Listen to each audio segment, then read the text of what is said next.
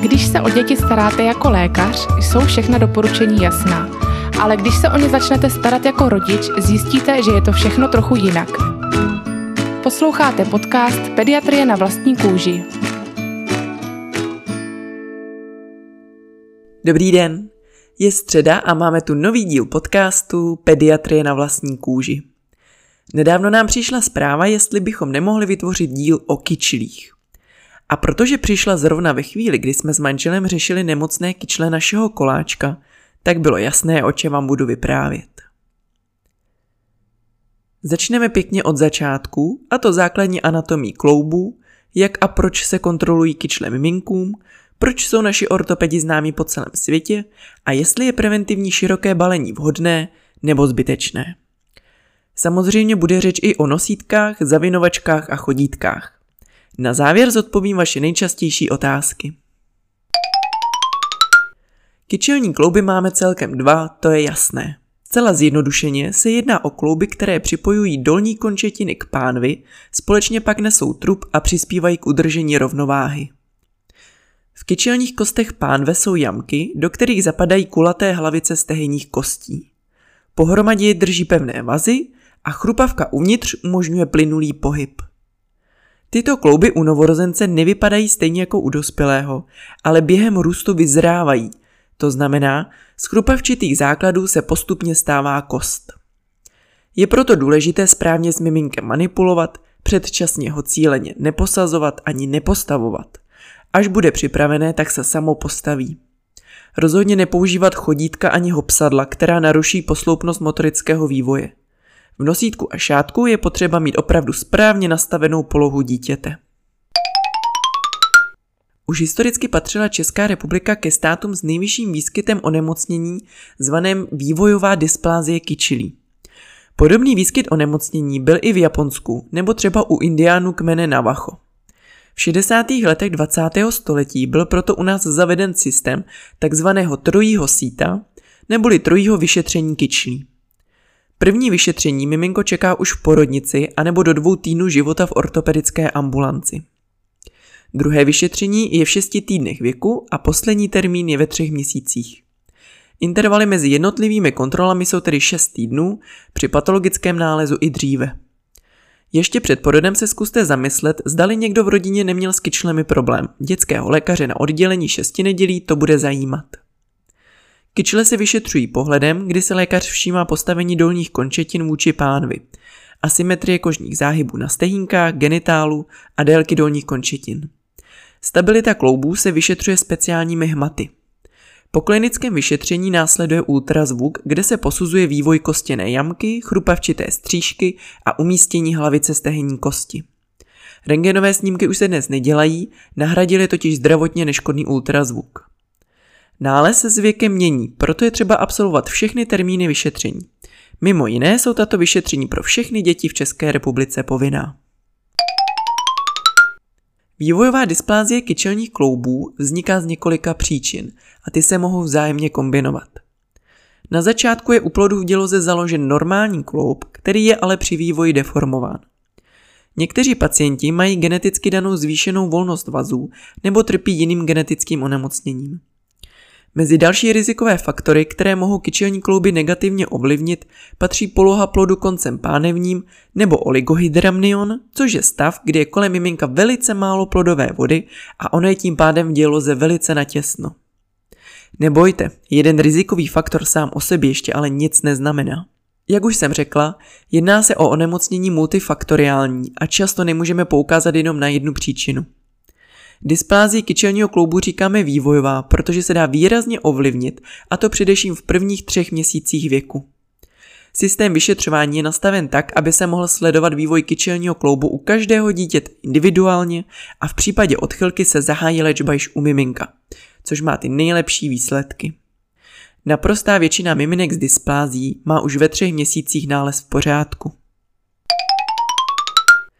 Špatně se může vyvíjet jak kostěná jamka, tak i horní část tehenní kosti či kloubní pouzdro. Vzniká tedy několik možných nálezů, které se dle závažnosti dělí do čtyř stupňů a několika podstupňů. Zjednodušeně lze říci, že je důležité, jak moc obemyká kloubní jamka hlavici stehenní kosti. Pokud v jamce ta hlavice hezky sedí uprostřed a je pěkně obklopená, je všechno v pořádku. Opakem je plochá jamka, do které nemůže hlavice zapadnout. V těžkých případech se může jednat o vrozené vykloubení kyčelních kloubů. Mezi těmito krajními stavy je ale celá řada dalších nálezů. A teď malé historické okénko. Právě díky vysokému výskytu dysplázie v naší zemi se českoslovenští ortopedi proslavili po celém světě. Jsou totiž autory několika tzv. abdukčních pomůcek a operačních postupů. Možná už jste někdy slyšeli o Frejkově peřince. Jedná se o ortopedickou pomůcku vyrobenou z bavlněné tkaniny s hustou výplní. Ta se vloží pod záda miminka a vede spodem až na bříško, celé je to připnuté širokými pásy přes ramena. Velikost peřinky se volí dle velikosti dítěte, cílem je udržet kyčle široko od sebe, tak aby hlavice seděla v jamce. Pan doktor Bedřich Frejka ji začal využívat už v roce 1938. O čtyři roky později přišel pan doktor Arnold Pavlík s další pomůckou, a to pavlíkovými třbeny, které se ve světě staly velmi populární. Díky všem šikovným lékařům a jejich kolegům zabývajícími se tímto onemocněním a hlavně díky důslednému systému kontroly již od narození klesl výskyt dysplázie z 20% na 4%. A skutečně závažných stupňů je pouze 0,4%. Podstatou časného screeningu je zahájení léčby co nejdříve s cílem předejít nevratnému poškození kloubu. Principem je vytvořit z nestabilního kloubu stabilní s hezky vycentrovanou hlavicí stehenní kosti, aby bylo umožněno další zdravé vyzrávání kloubu. Dle nálezu se začíná nejprve s abdučními pomůckami, jako je Frejkova peřinka, Pavlíkovi třmeny a nebo Wagnerovi punčošky. Léčba je několika týdenní a téměř celodenní. Dítě musí mít nasazenou pomůcku 23 hodin denně. Výhodou je, že můžete být s miminkem doma. V závažnějších případech probíhá léčba v nemocnici, říká se jí distrakční a dítě 6 týdnů leží v postýlce s přivázanými nožičkami. Nejprve v horizontální poloze, po dvou týdnech jsou dolní končetiny přivázány k hrazdě nad dítětem do vertikální polohy. Postupně se od sebe nohy oddalují. Zní to šíleně, ale má to velký úspěch. Navíc maminky na internetových fórech potvrzují, že malá miminka to snáší velmi dobře. Pokud po 6 týdnech léčby došlo k úpravě, nasadí se ještě na dalších 6 týdnů sádra, která udrží klouby ve správně nastaveném postavení. Poté ještě následuje doléčení v pavlíkových třmenech. Bohužel existují i případy, které na terapii nereagují anebo byly zanedbány preventivní kontroly. Pak jediným dalším řešením je už jenom operace. V případě, že se vývojová dysplázie kyčle neřeší, dítě má bolesti a kůlha, Postupně dochází k časnému opotřebení kloubu a nutnosti umělé kyčle už po 30. roce věku. Hodně se setkáváme s dotazy ohledně preventivního širokého balení. Tento postup je zastaralý, není k němu žádný důvod. Pokud jsou na ultrazvukovém vyšetření kyčle v pořádku, tak nepotřebují léčbu. Léčí se až dysplázie. Fyzioterapeuti potvrzují, že pokud se preventivně doporučuje široké balení, dochází tak k motorickému opoždění. Navíc klasické papírové nebo látkové pleny udržují kyčle novorozenců a kojenců ve správném postavení, nic navíc není potřeba. Na řadu se dostávají vaše otázky. Kdy se mám objednat na kyčle a kam? Bojím se, aby nebyly dlouhé čekací doby, tak jestli nemám zavolat ortopedovi už z porodnice. První vyšetření kyčlí probíhá už v porodnici. V některých vyšetřuje miminka přímo ortoped i ultrazvukem, v jiných porodnicích vyšetřují kyčle pediatři klasicky při vizitě. Pokud je vše v pořádku, tak na další kontrolu vás odešle váš praktický dětský lékař, který vám vypíše žádanku a předá kontakt na ortopeda. Z porodnice určitě volat nemusíte. Co se stane, když tam nepůjdu? Pro všechny děti narozené v naší zemi je tento screening povinný. Každý praktický dětský lékař kontroluje, zdali jste na vyšetření kyčlí byli a pokud zjistí, že tam vaše dítě nebylo, tak informuje OSPOD neboli orgány sociálně právní ochrany dětí o zanedbání péče. Přeci jenom, pokud by byly kyčle nemocné a neodhalilo se to včas, tak bude mít dítě následky po celý život. Jak je vyšetření dlouhé? Nebude to miminko bolet? Co si mám vzít sebou? Vyšetření je naprosto bezbolesné a velmi rychlé. Většinou se na ambulanci sejde fronta miminek a lékař vyšetřuje jedno za druhým. Jde to jako po másle. Připravte se na otázky ohledně polohy miminka při porodu, jestli šlo hlavičkou nebo zadečkem napřed a pak také zapátrejte v rodině, jestli někdo jako dítě měl dysplázii kyčlí anebo jinou ortopedickou vadu. Sebou si vemte jednorázovou podložku nebo látkovou plenu, na kterou miminko při vyšetření položíte. Celkem se u lékaře zdržíte pár minut a je hotovo. Jak je to s kyčlemi a zavinovačkou? Četla jsem, že je špatné ji používat, ale v porodnici naopak sestřičky říkali, že je to základ. Tady je zásadní, jak to zavinovačku budete používat. Pokud miminko bude příjemně zavinuté, ale nesvázané jak v kazajce, tak je to v pořádku. Důležité je, aby mělo prostor pohybovat nožičkami. Dříve se děti zavinovaly tak, že se jim natáhly ruce podél těla, nohy taky rovně a pevně se utáhly. Takové dítě bude možná v klidu, ale pro vývoj jeho kyčlí to rozhodně není vhodné. Budu se opakovat, ale já jsem zastáncem péřových zavinovaček. Ty jsou tak nadýchané a měkké. Zapínají se buď pomocí stuhy okolo, anebo jenom na knoflík. Plní tak svůj účel dokonale. Miminko je klidné, spokojené, obklopené měkkou zavinovačkou, kterou pokaždé vytvarujete do ideálního tvaru, přesně podle velikosti miminka. Zároveň v ní není napevno svázané a může volně pohybovat rukama i nohama. Pediatr mi řekl, ať dávám dítěti široké balení. Jak to udělat a mám? Toto je bohužel častý nešvar, se kterým se setkáváme. V minulosti se všem dětem preventivně doporučovalo dávat o jednu plenku navíc, anebo poskládat dvě až tři látkové pleny na třetiny a dát je mezi nožky dítěte, aby je drželo co nejdále od sebe. Tehdy totiž ještě neexistoval ultrazvuk a protože se většina patologií na kyčlích nedá odhalit jenom pohmatem, tak se raději všem doporučilo široké balení. Dnes se ale ví, že to vhodné není.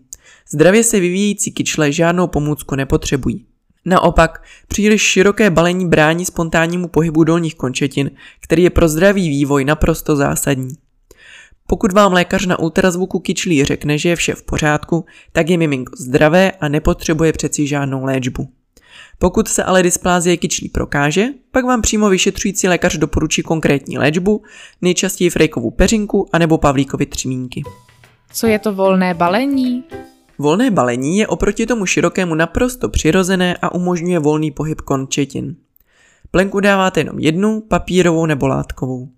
Důležité je vybírat vždy správnou velikost. Lepítka zapínejte vysoko na bříšku, nikdy nesmít přes stehna. Stejně tak pozor na bodíčka, některá mohou být špatně ušitá a bránit pohybu v kyčlích. Výkroje na stehínka by měly být dostatečně velké. Obloukem se vyhněte i těsným, pevným kalhotám, Vlastně vůbec nechápu, kdo vymyslel džíny pro miminka. Zkrátka, volné balení je takové, kdy je zcela umožněn pohyb končetin do všech stran. Jsou lepší jednorázové nebo látkové pleny stran kyčlí? Pro kyčle je důležitá správná velikost a umístění plenky, ať je jakákoliv. Záleží na vaší preferenci. Jak má vypadat dítě správně položené v nosítku? To je velmi důležitá otázka. Věřím, že každý rodič si před prvním použitím šátku nebo nosítka nastuduje správné úvazy, našteluje pásky nosítka a zajistí optimální polohu pro miminko. Koukněte na obrázky či videa na internetu. Zkusím vám to nastínit. Představte si, že koukáte na partnera s nosítkem. Dítě je k němu čelem, ne k vám. Musíte vidět, že miminko má končetiny do tvaru velkého M. To znamená, že zadeček je podsazený a níž než kolínka. Nožky jsou ohnuté v kolenou, látka šátku nebo nosítka jde od jedné podkolení jamky do druhé. Když se podíváte z boku, páteř dítěte by měla mít tvar písmene C, proto jsou pro menší děti do 6 měsíců vhodnější šátky nebo nosítka ušitá z měkké poddajné látky. U starších dětí nad 6 měsíců už jsou vhodnější nosítka nebo šátky z pevnější látky, která poskytuje správnou oporu hlavě a napřimující se páteři. Rozhodně se nedoporučuje nosit děti zády k sobě, jednak jsou přestimulovány všemi věmi a nemají kam schovat hlavičku. A za druhé je to velmi nepříznivá poloha pro kyčle. Existují i nekvalitní nosítka, dalo by se říci, že spíše vysítka. Tam správná poloha dítěte vůbec nelze nastavit, ať děláte, co děláte, dítě na vás svisle visí, nožky u sebe. Tak takovéhohle nosítka se rychle zbavte a vybírejte jiné s označením ergonomické. Mám radost, že kolega ortoped doporučuje šátek nebo nosítko jako možnou alternativu k Frejkově peřince. Při správné poloze totiž zajišťuje abdukční postavení dolních končetin neboli nožky od sebe. A tak maminky jeho pacientů dávají například první šest týdnů frejkovou peřinku a pokud se nález zlepší, tak už ji dávají jenom na noc a přes den nosí děťátko v šátku nebo nosítku. Tomu říkám krásný přístup. Bojím se, aby dítěti nějak neuškodila. Co stran kyčlí pro něj můžu udělat? Mám s ním nějak cvičit? Co je to ta správná manipulace? Cvičit s miminkem kvůli kyčlím preventivně nemusíte. Nejdůležitější je nechat miminku možnost přirozeného pohybu. Správně nasazená plenka, volné oblečení a občas ho nechat v teplé místnosti chvilku nahaté, ať se hezky protáhne. Správně manipulovat se s miminkem rychle naučíte praxí, nebo si můžete přečíst knížku od Vandy Schreierové Handling a nošení dětí. Tam je veškerá manipulace s miminkem, ale i přebalování, koupání, nošení v šátku a nosítku, hezky vysvětlena a doplněna o obrázky. Zásadní je miminka předčasně neposazovat ani nepostavovat a zároveň je v takových pozicích ani nenosit, dokud sami svým vývojem a posilováním svalů do těchto poloh nepokročí. Ve zprávě mám napsáno 2A. Co to znamená? Typ 2A je označení ultrazvukového nálezu a znamená to nezralá kyčel, což je v pořádku, ale jenom do určité doby, konkrétně do třech měsíců věku. Každé dítě si vyvíjí různě rychle. Teoreticky není léčba potřeba, stačí dodržovat princip volného balení, umožnit miminku přirozený pohyb a kyčel si hezky dozraje sama. Protože je ale reálná možnost, že by se stav nemusel samovolně zlepšit a naopak by se mohl časem zhoršit, není postup jasně daný a názory se rozcházejí. Některá pracoviště doporučují začít s léčbou frejkovou peřinkou, protože malá miminka ji skvěle tolerují a zvýší se šance, že ve třech měsících už budou kyčle úplně v pořádku. Jiná pracoviště volí vyčkávací postup. Syn nemá vyvinutá jadérka. Je to hodně špatné? Jaderko neboli centrum osifikace je takové malé místečko v hlavici stehenní kosti, odkud dochází k postupné přeměně chrupavky na kost. Polovina dětí ho má vyvinuté do konce čtvrtého měsíce, druhé polovině se vyvine do 8. až 10. měsíce. Proto není potřeba se bát, když na konci screeningového vyšetření ještě nejsou jaderka vidět. Za horní hranici se považuje až 18. měsíc. Existuje možnost, že na jedné straně už je jaderko viditelné a na druhé ne. V tom případě si vás ortoped bude zvát na kontroly, dokud se neukážou obě dvě.